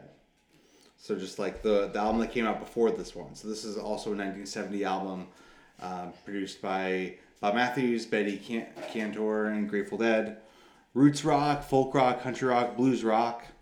Um, yeah, I mean, uh, for me, this album, I just really liked a lot of the songs on it. I just think that like the songs, like it to me this album felt like it, it it felt like a realized vision right away. Like it was like everything was captured all all together. I think you could say the same thing about American Beauty. Like Er- American Beauty had like a moment for everybody. Like everyone was firing all cylinders. Um, I just for whatever reason, I think the songs are maybe a little bit more catchier or maybe digestible or something. I had the Like- same thing where I like I put it just right above American Beauty for me. Like I would, but I don't know what that. You know, what that Well, you is. know, it's like Dire Wolf is really catchy. Casey Jones is like such a catchy It's song, catchy. which like Deadheads probably don't like how catchy it is, but like I don't know. Deadheads don't like to admit how catchy it is. I, I yeah, I very much enjoyed. Yeah. Cumberland Blues with its bluegrass elements just really got it for me. Um, I just, I just So really, good. I just really loved like what this album was putting out. It was to me like Beach Boys meets Neil Young. wow. You know, it was like the harmonies are there, the beautiful guitar playing is there. It's just like it just was this uh, cool folk rock thing, like totally completely packaged together. And what a 180 from Aoxomoxoa, Oxo Maxua, where, you know, that one Yeah, was that's very crazy. psychedelic, like electric guitar based. And it must have been a conscious decision where they're like, guys, we gotta dig up the the jugs for this one, you know? Please. That's a, so funny though that they totally have these roots in like folk, folk music. yeah, Or folky, I don't know what jug band fits into. right. I mean, I think Andrew, you're totally Folk right. jug. yeah, they're like bluegrass oriented. Well, the thing that I was reading about, which again, like I'm such a novice with them, but I was reading about like how they had a huge drug bust in New Orleans, right? And they could have had jail time through that. So it kind of felt like they were trying to get away from the psychedelic rock Oh, scene. that's bit. also And- pretty hilarious. They're like, okay, guys, just put out this, put out this folk album, this bluegrass But then, album. but then the other piece, Knock it off being, our Woodstock backs. was a mess. the other piece being Robert Hunter's like lyrics, like that. w- This is the first time when they brought him in, right? was it? I mean, maybe. You might be right. I always Um, thought he wrote like Saint Stephen and China Cat Sunflower um, on. I could, earlier be, I albums, could totally be I- wrong. I- I, don't know. I'm what gonna work on about, fact checking this. Wait, Get on it. it just felt like the songwriting was put like as like a priority for Yeah. priority on this one. I think you're you're very right, and at the very least, like he, you know, Robert Hunter and Jerry Garcia hit a stride with their their songwriting cooperation.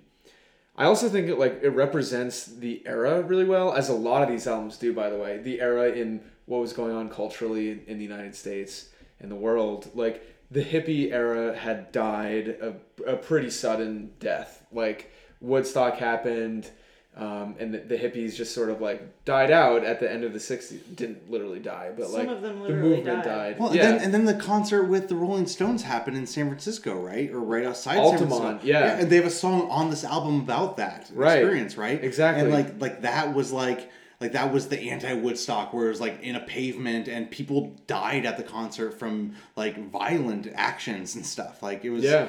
pretty terrible. And and the Grateful Dead helped put on that Right. festival too. like they were supposed to play at it, but then they saw how terrible uh, the concert was falling apart, and they kind of just bounced. Right. Yeah, I think they really consciously saw what was going on out in, in the world and like internalized that and took a different direction intentionally.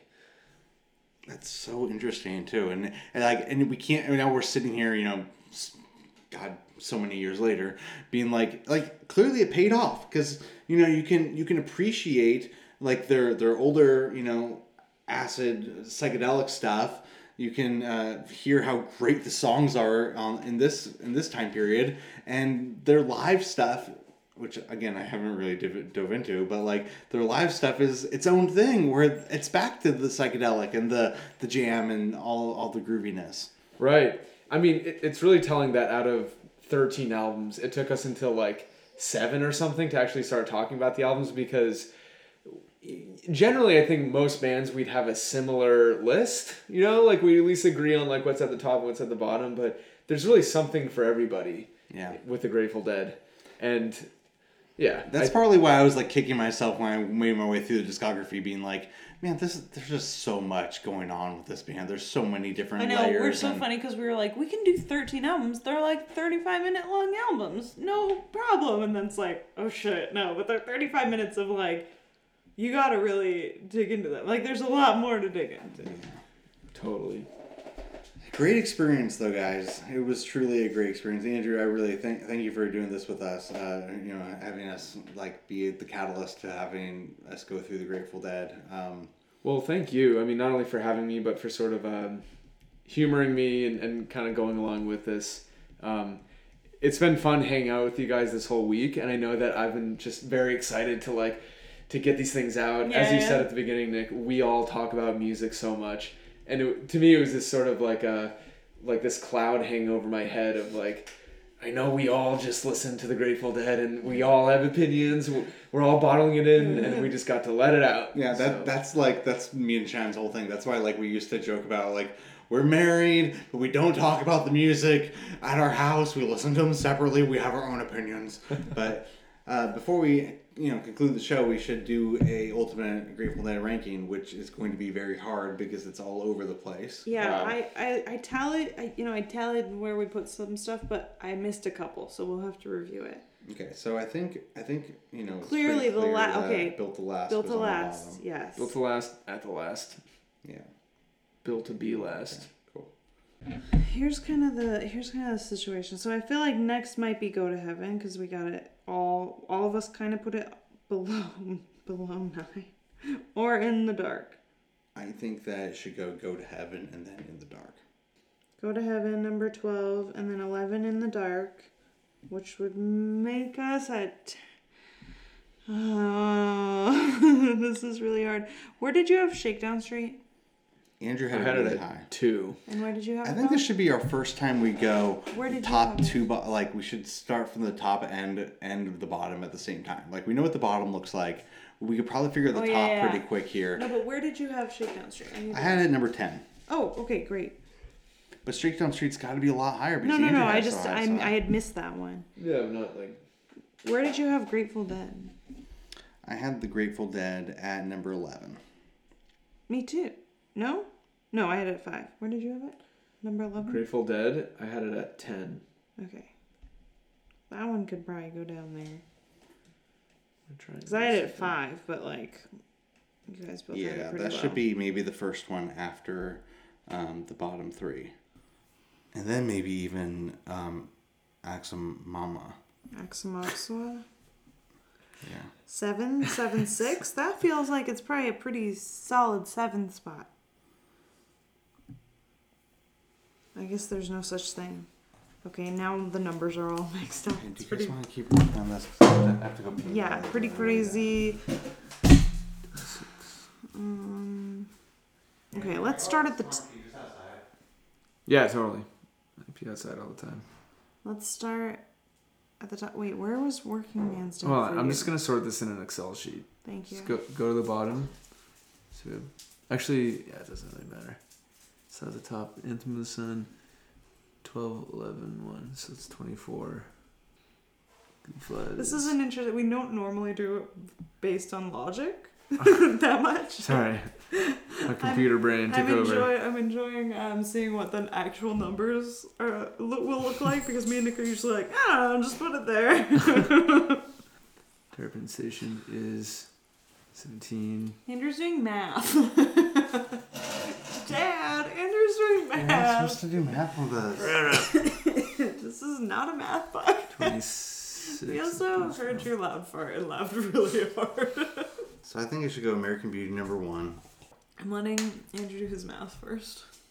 Yeah, let's see if No, I'm just kidding. I'm, I'm with you, obvi- But it's number three. Wait, 231. you had it at number three. Yeah. I had it at number three. Hey, Andrew number one then. And Andrew had it at number one, so why wouldn't we put it at number two? because what else would be number one? You're absolute. I guess Working Man's Dead was one, two, and three. So Working Man's Dead would go higher. Working higher. Man's Dad could go higher. I just feel like we should value Andrew's like take more. Do you want to hear the real ranking? No, because we don't. Yeah, I do actually. Because okay, because you actually weight things differently than just the numbers. well, I just feel like it's we like a have gentleman's feelings thing. involved, It's but I do want to yeah, know it's- what what what the number. I, I also want to. Okay. Well, it's it's very close between Working Man's and American Beauty, but it's Working Man's first, then American Beauty, and that yeah. See how close it is? It's like six total points and seven total points, and then Wake the Flood is a distant third. That makes sense because Wake for the Flood was was seven, four, and four. Mm-hmm. Yeah, and then after Nick's Wake really of the mad Flood, that we have numbers. Sorry, Terrapin Then what? Station. that there were actual numbers. Um, I don't have to list them. Wait, and then Terrapin Station. Hmm. Terrapin Station is number Interesting. And then. Aoxomoxoa. No, next is from the Mars Hotel. Whoa, you're After that is Tide, Aoxomoxoa, and Shakedown Street, Hmm. which is hilarious. I'm gonna put Aoxomoxoa first because I love that the, Yeah. it's the only one that we got like. Plus, you guys both ranked it higher. I don't know if we put Shakedown Street higher than then it's seven, which is what you had said before, Shannon. I mean, it's tied That's for true. Seven seven six. Okay, Shakedown Street can go high. Number eight is Anthem of the Sun. And then Blues for Allah. Number nine is Blues for Allah. That feels Actually- like they should be switched because. Blues for Allah is tied with. Oh, Grateful you're right. Dead. I have to have Anthem of the Sun uh, because I I fucked the numbers and put it at number one. Yeah, but that was such a good conversation we had about why. You ranked and it that's so what I high. talk about. Where like I just feel like it's this this we've never done like a purely math approach because like No, but we, this makes sense because it's 12, 11, and 1. It's not going to be higher than like. I know, but we also value like the input that like your number one should be weighted more because Yeah. it's like Yeah, number ones more number ones in general are just Yeah. weighted more. So Even I if it is a crazy I number guess, one, but it's it was like, like, but it was like you guys had it so. It's not like you had it like a number. but you had a good reason for it though too. Like uh, So where would you put Anthem of the Sun? I'd put it at number three. No, really? That's nice. Okay, I think we have the. You could of say that like all of our number ones automatically get in the top three. That's how I feel that Yeah. it should be. Yeah, That's I feel like it should be like one, two, three, and uh, I like that. All right, I feel like we have a list. I don't know. I think American Beauty should be number one personally. Okay, I'm fine with that. Oops, sorry. Because we value your number one more than our number one Uh, yeah, numbers what? because yeah because you're the you're the the um, more expert, Expert. opinion. Ugh. I don't like that brooch, but whatever. What would the Grateful Dead do? It's actually just Grateful Dead. We had this on our Talking Heads episode where we were like Oh, the, the Talking How Heads. dare you? When I was a kid, my brother was a big Styx fan, and I'd always be like, "Is this the Styx?" That's great. Big Talking Heads is the same my brother with was a Heads, big right? Styx Yeah. fan. That's the other sentence I just said. also big. when I was a kid, my brother was a big Styx fan. I was a kid. I was a big The INXS fan. I was a big the ABBA fan. Yeah. Even both of those make a lot more sense than being like in middle school and be like, Styx is my jam. I'm silly. Did we switch around American? Okay. I did, but Thank you. even though Andrew disagrees, I want his number one. No, to be- Andrew has math on his side. Big fancy math man. Just I don't know. kidding, I'm Math's sorry. imperfect. Because I agree that like our highest ranked album should be weighted more. I I don't just think feel like that's it's right. more of a gentleman's thing, and I don't mean to be sexist in that term. I just mean like you know the the traditional sense of like we're buddies hanging out doing this, not trying to like actually Yeah. find the greatest ranking of Grateful Dead albums. Yeah.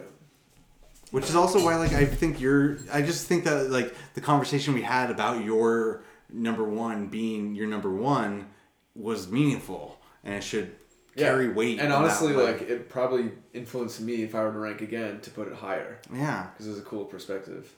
Cool. So, um, yeah. Do you want me to do you want me to uh, say the numbers and you read them off? We're going 13. Okay. Um, sure. Okay. Ready? Yeah. And here are our ultimate Grateful Dead rankings. Number thirteen, Built to last. number twelve, Go to heaven. number eleven, In the dark. number ten, The Grateful Dead. Number nine. Blues for Allah. Number eight. Aoxomoxoa. Number seven. Shakedown Street. Number six. From the Mars Hotel. Number five. Terrapin Station. Number four. Wake of the Flood. Number three. Anthem of the Sun. Number two. Working Man's Dead. And the number one Grateful Dead album is. American Beauty. All right, cool. I just feel like it has to be American Beauty because I just feel stupid that I didn't pick American Beauty as my number one either. But um, great, great time talking about American Beauty about Grateful Dead, guys. Uh, I had such a great time. So Andrew, thank you again for being on the show. Thank you, thank you. Thank you guys. That was so much fun. Um, yeah, so we did it. yeah, follow us on Instagram. We're pretty active on there, and uh, you know, if you have any ideas for another band we should cover, reach out to us because we'd love to have you on as a guest. And um, don't forget to take it easy, take a load off, Eat Listen- some, eat some Cherry Garcia. listen to some Grateful Dead. Just keep trucking on. Yeah, smoke some weed if you feel like it. If you're in one of those states. And uh, yeah, as long as it's legal. As long as it's legal. if we've learned anything from this, from this podcast. And you know, most importantly, take care of yourself and the people that you love that are around you. And have a great day.